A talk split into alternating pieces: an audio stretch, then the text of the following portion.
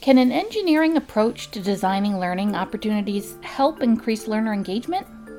What kinds of data can we collect to tell if our students are actually engaged in learning? These are some of the questions we will address in this episode of Learner Engagement Activated, the podcast that helps you take teaching and learning to the next level with the latest in research and applications on learner engagement for students at all ages, levels, and environments.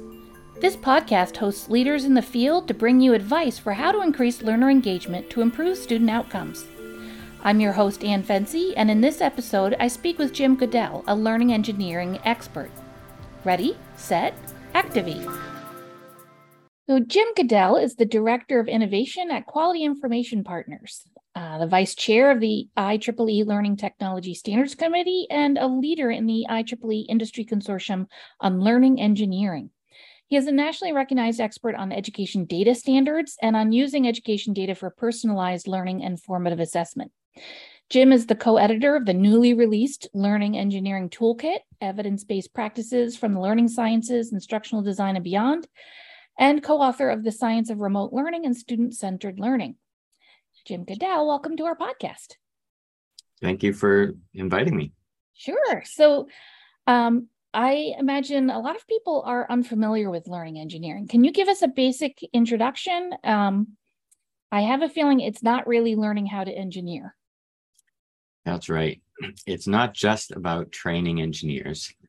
Learning engineering is a process and a practice that applies the learning sciences using human centered engineering design methodologies and data informed decision making to support learners in their development. Okay. I know that there's a lot to that. Yes, there's yes. So let's unpack it. so the, yeah, so the, the key words are it's it's a process. It's not necessarily a person. Mm-hmm. It's often a team of people working together to do the process and practice learning engineering. Um, you notice another keyword is the learning sciences. This mm-hmm. is the application of learning sciences. And it is human centered. So the idea is we're not doing things to learners, we're developing for learners. And often that's done with co development involving learners in the process. Hmm, and that can okay. be done in a formal way uh, through co development, or it could be done in a way that um, engages with them in rapid cycle iterations to um, come up with what's optimum for the learner population. Um, another key word is data. Um, you can't mm. do learning engineering without instrumenting and analyzing data because it, the learning engineering process is an iterative process that is data informed. Okay. So what is what is instrumenting data? Instrumenting is basically how you collect the data.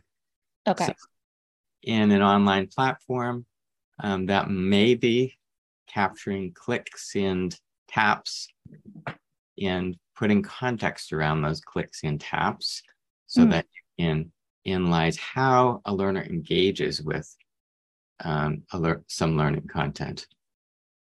So it's more than just like what educators would think of as assessment. So not just what you know, but what behaviors are the students um, doing during the learning process?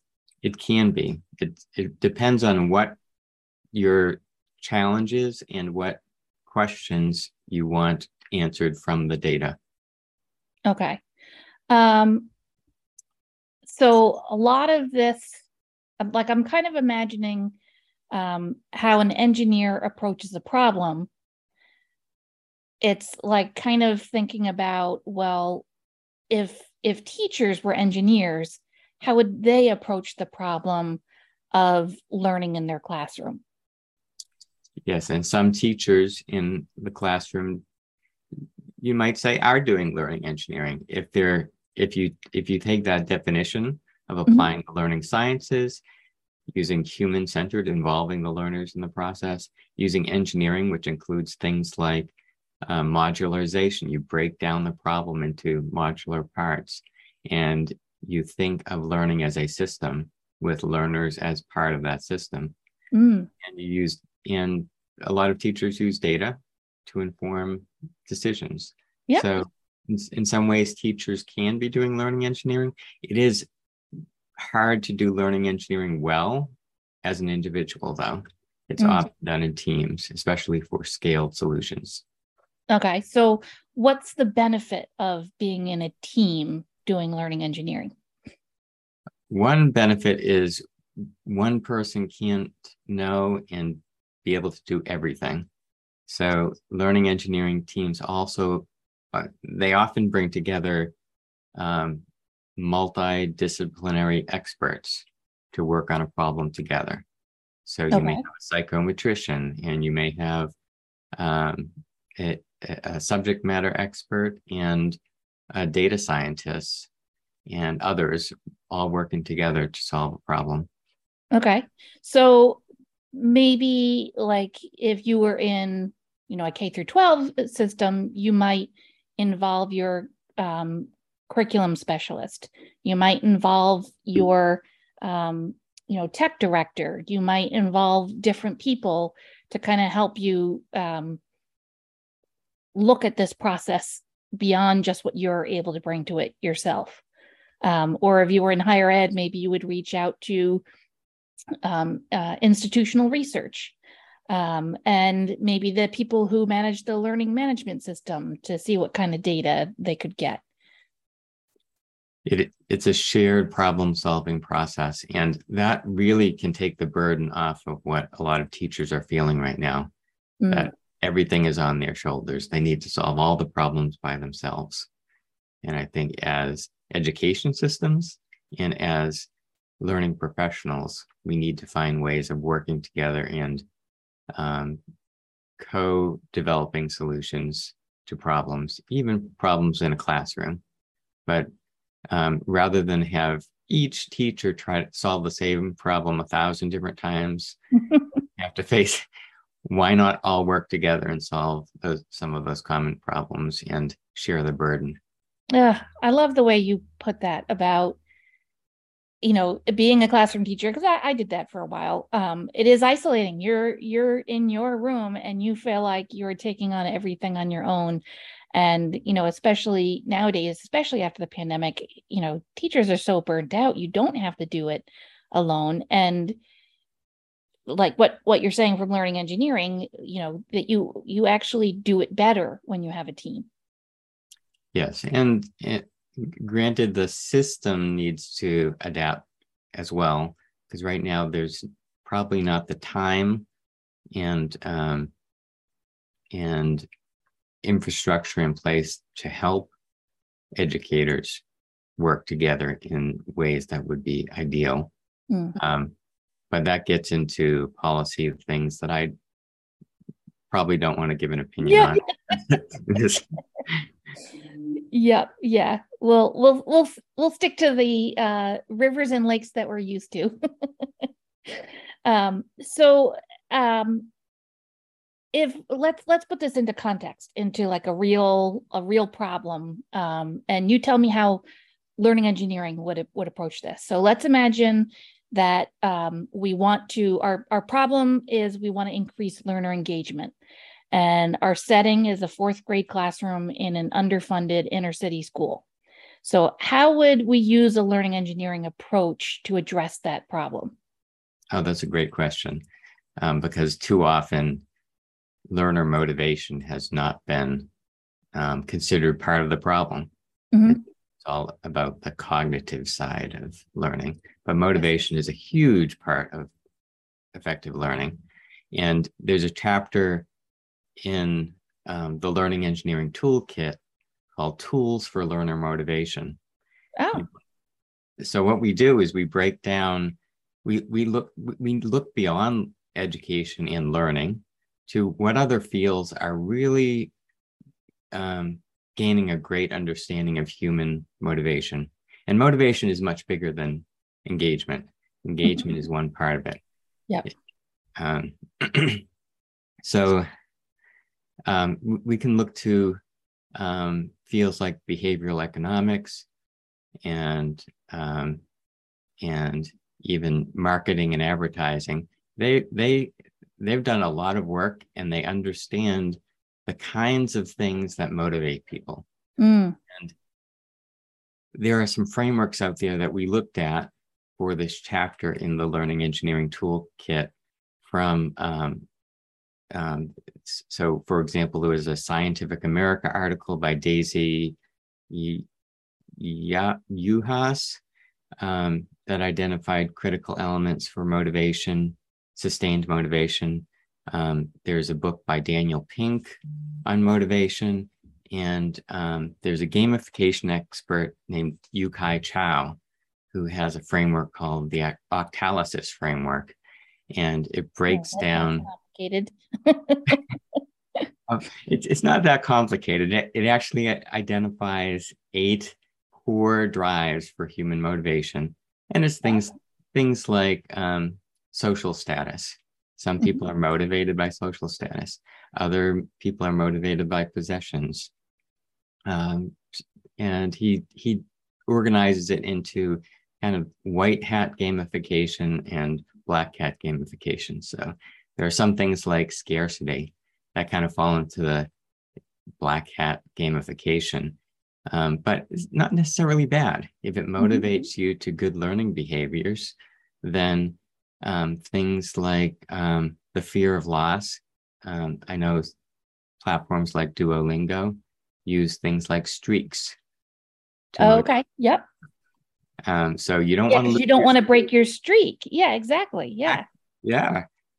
Um, so so that's it's it's sort of negative. It's the fear of loss. But mm-hmm. if it helps you learn better and, and engage in productive learning behaviors as a learner, then why not?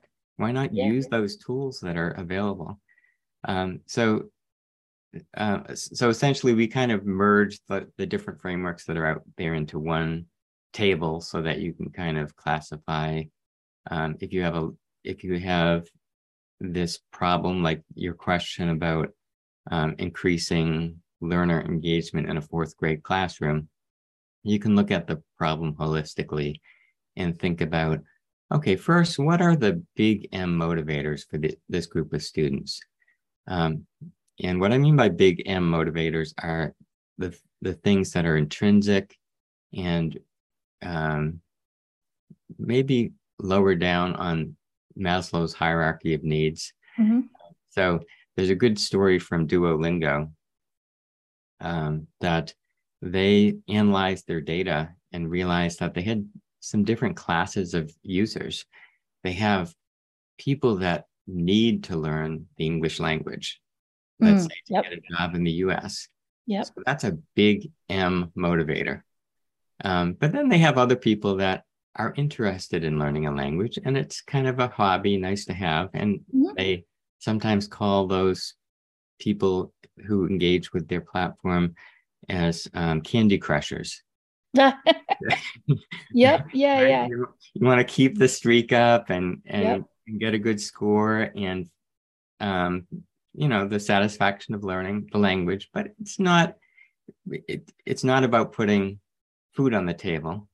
Mm-hmm keeping a job. And so you have to realize that um, different, for some learners, you can tap into those big M motivators. And for some, you need to use more of the nudges like um, streaks. Mm, yeah. So then in our fourth grade classroom scenario, it's not so much about okay let's let's read about motivation and let's apply a bunch of techniques. It's starting with understanding our learners and why are they not motivated? Yes. And what might motivate them. Yeah. And re- realize that every person is different and people are motivated by different things at different times. So having a variety of strategies concurrently mm-hmm. is a good way to go Okay. And then, so then taking us through that cycle, because you talked about, you know, planning for data collection and iteration and all that stuff. Um, so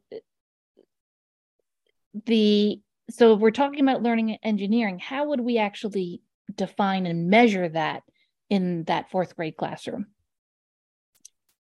okay um, so you can do um, kind of basic experimentation methods so you, you can do kind of a b testing and find okay. out okay i'm going to try this and or abc testing We're, i'm going to try this set of motivated um, motivational um, nudges mm-hmm. and see which works.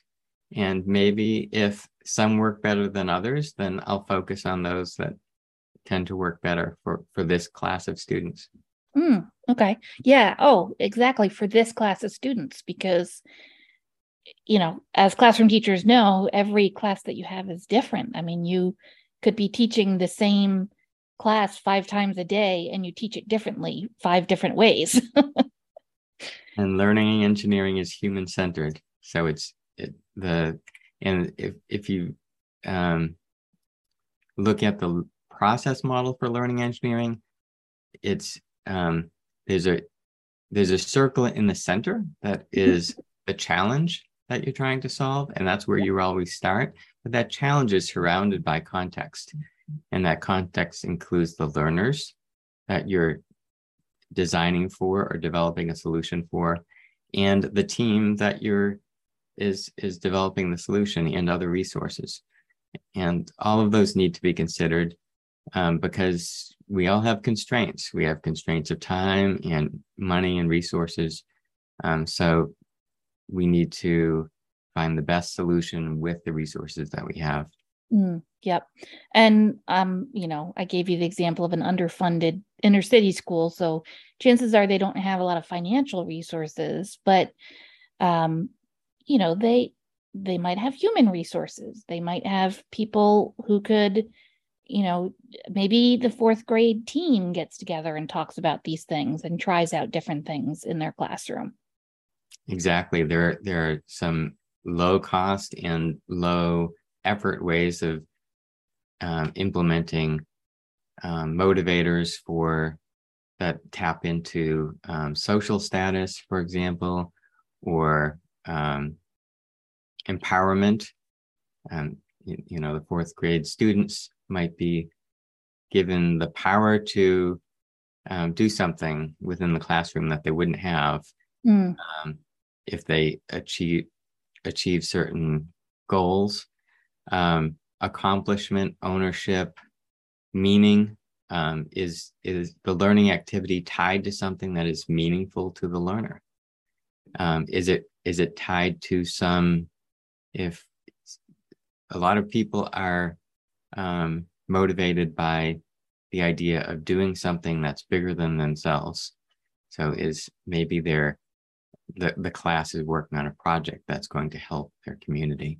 Oh, okay. Yep. Mm-hmm. Yeah. Um, so then what would you be collecting data on?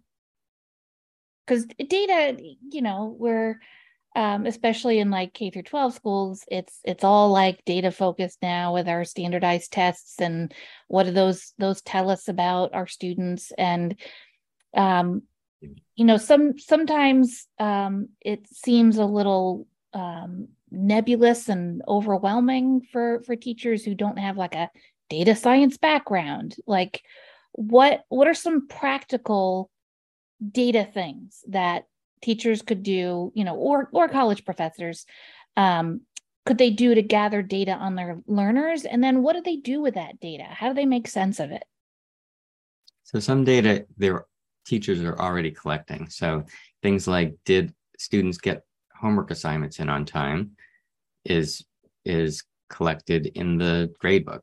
Mm-hmm. So that that's already there. Um, other things can be done through observation.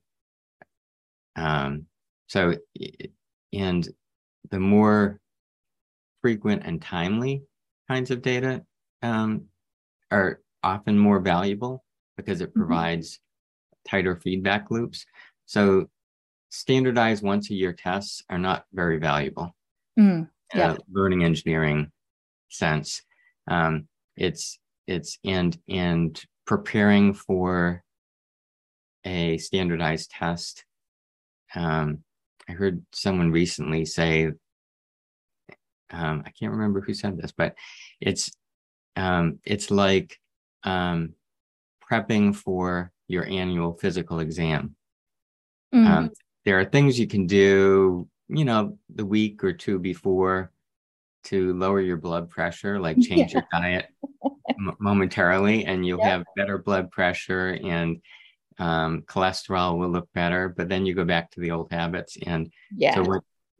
Um, I I think K twelve needs to move towards now that the technology is available to more frequent assessments and um, the the the idea of we need very rigorous assessments um, and the psychometricians want to make sure that um, the order of the questions are a certain way and things like that mm-hmm.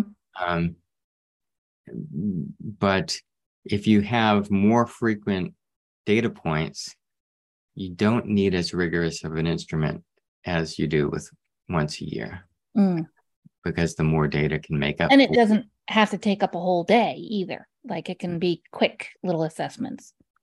And it ha- rather than just assess really the the assessment is assessing the school. Is the hmm. school equitably serving the needs of the different learner populations?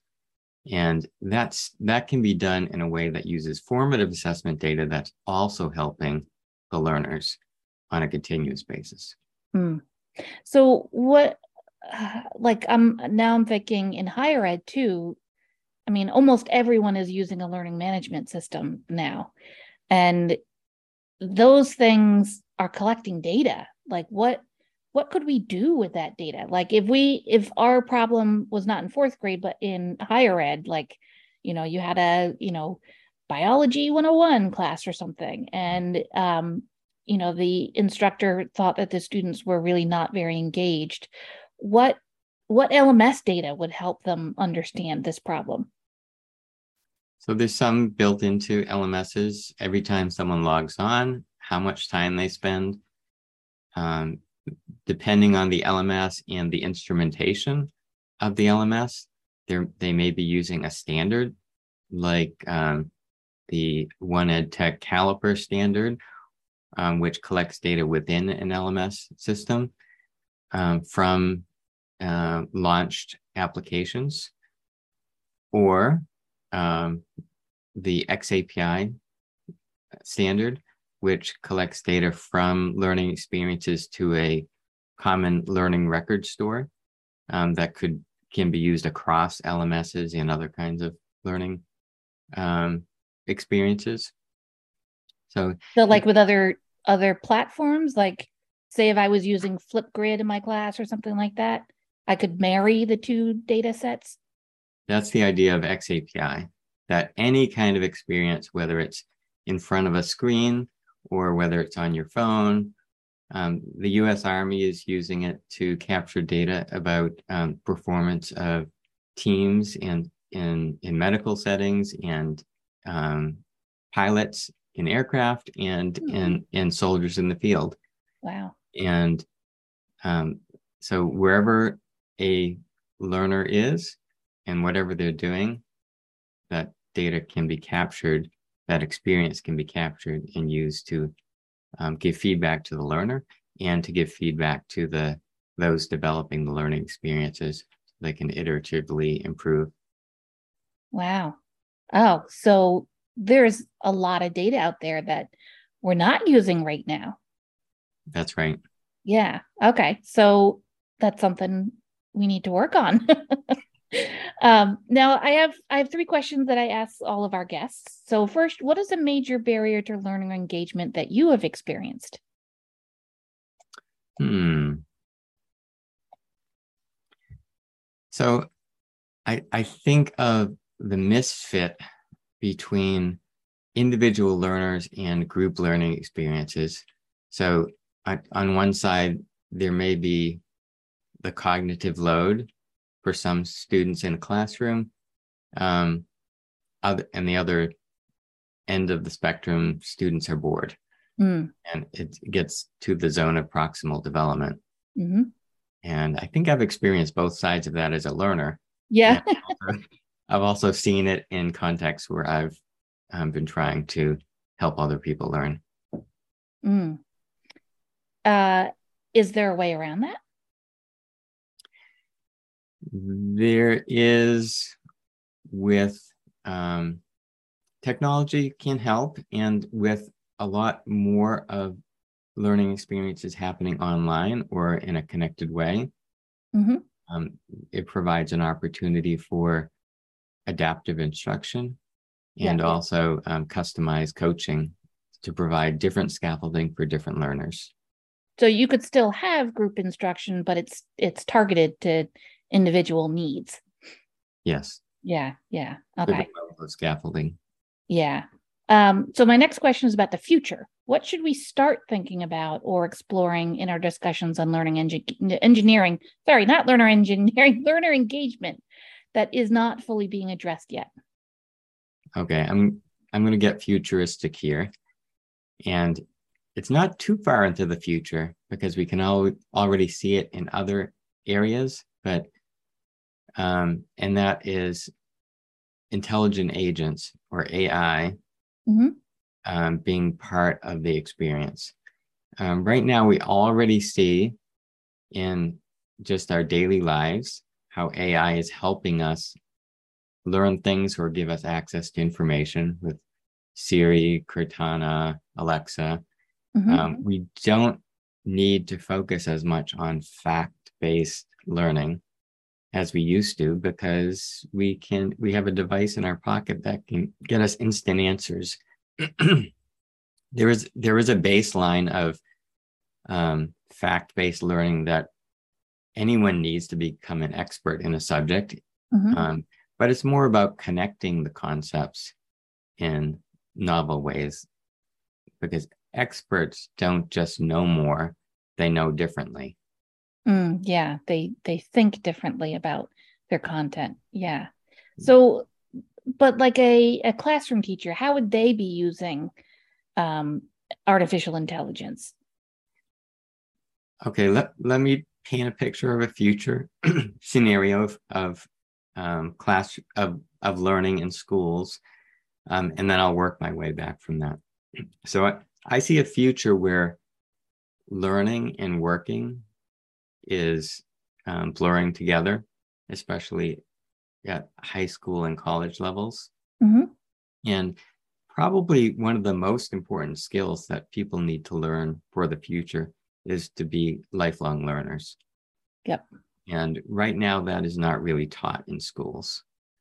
And so I imagine a future where in elementary school, students are learning to learn, um, and they're learning to learn in a um, a new kind of way. It's groups of people, groups of student learners with adult um, coaches and AI agents. Um, and they're working on solving problems together and and learning together.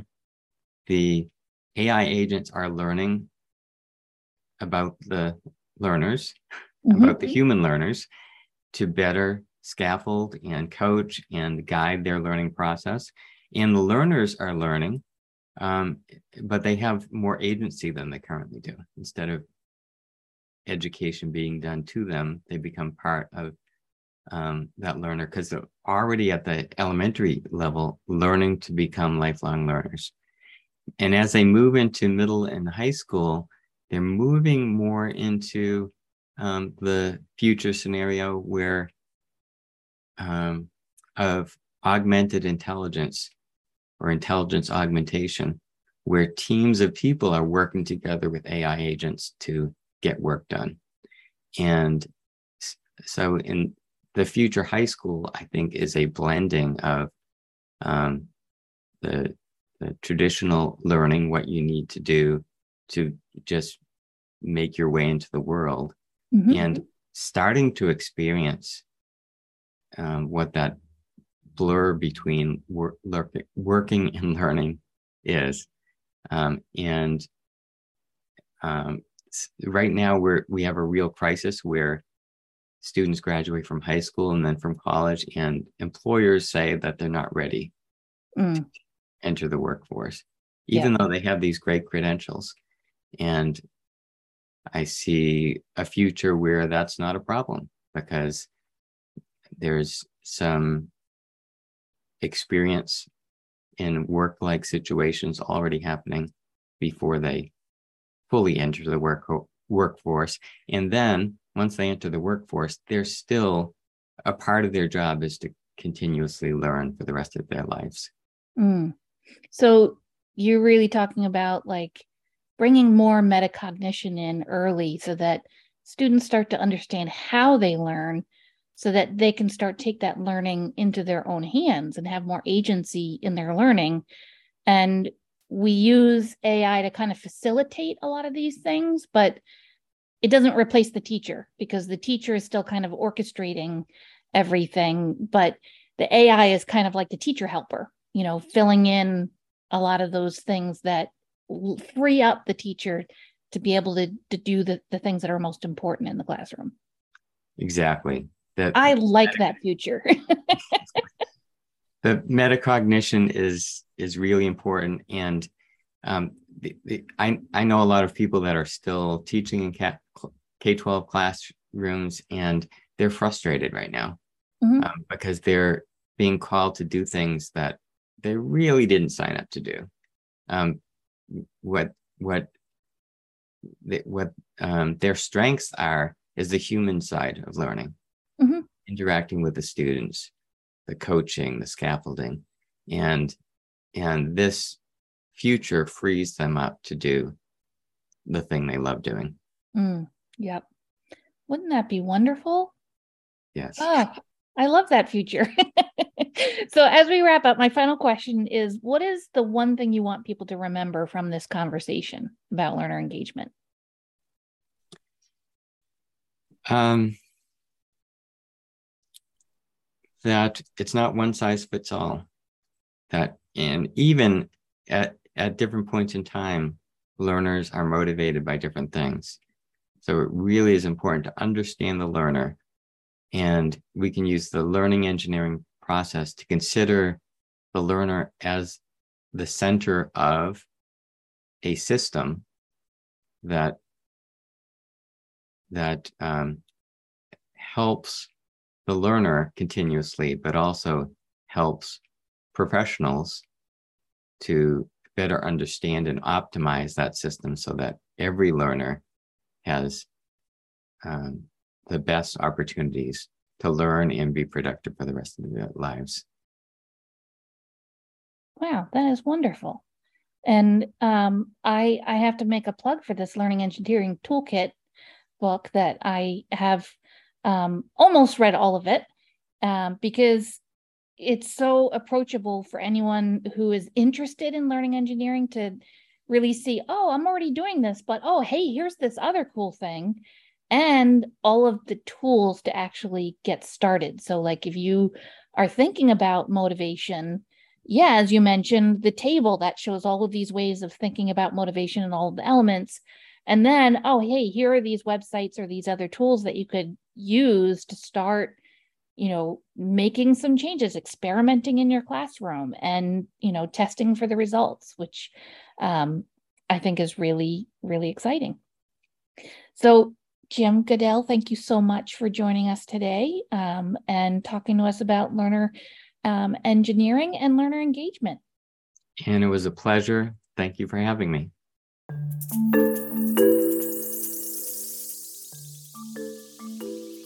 We hope you have enjoyed this episode. Learner Engagement Activated is produced by the Learner Engagement Division of the Association for Educational Communications and Technology. This episode was hosted by Anne Fensie with sound editing and production by Anne Fensie. The music is from Purple Planet. Visit the Learner Engagement Division online at www.learnerengagement.org and find out more about the Association for Educational Communications and Technology at aect.org.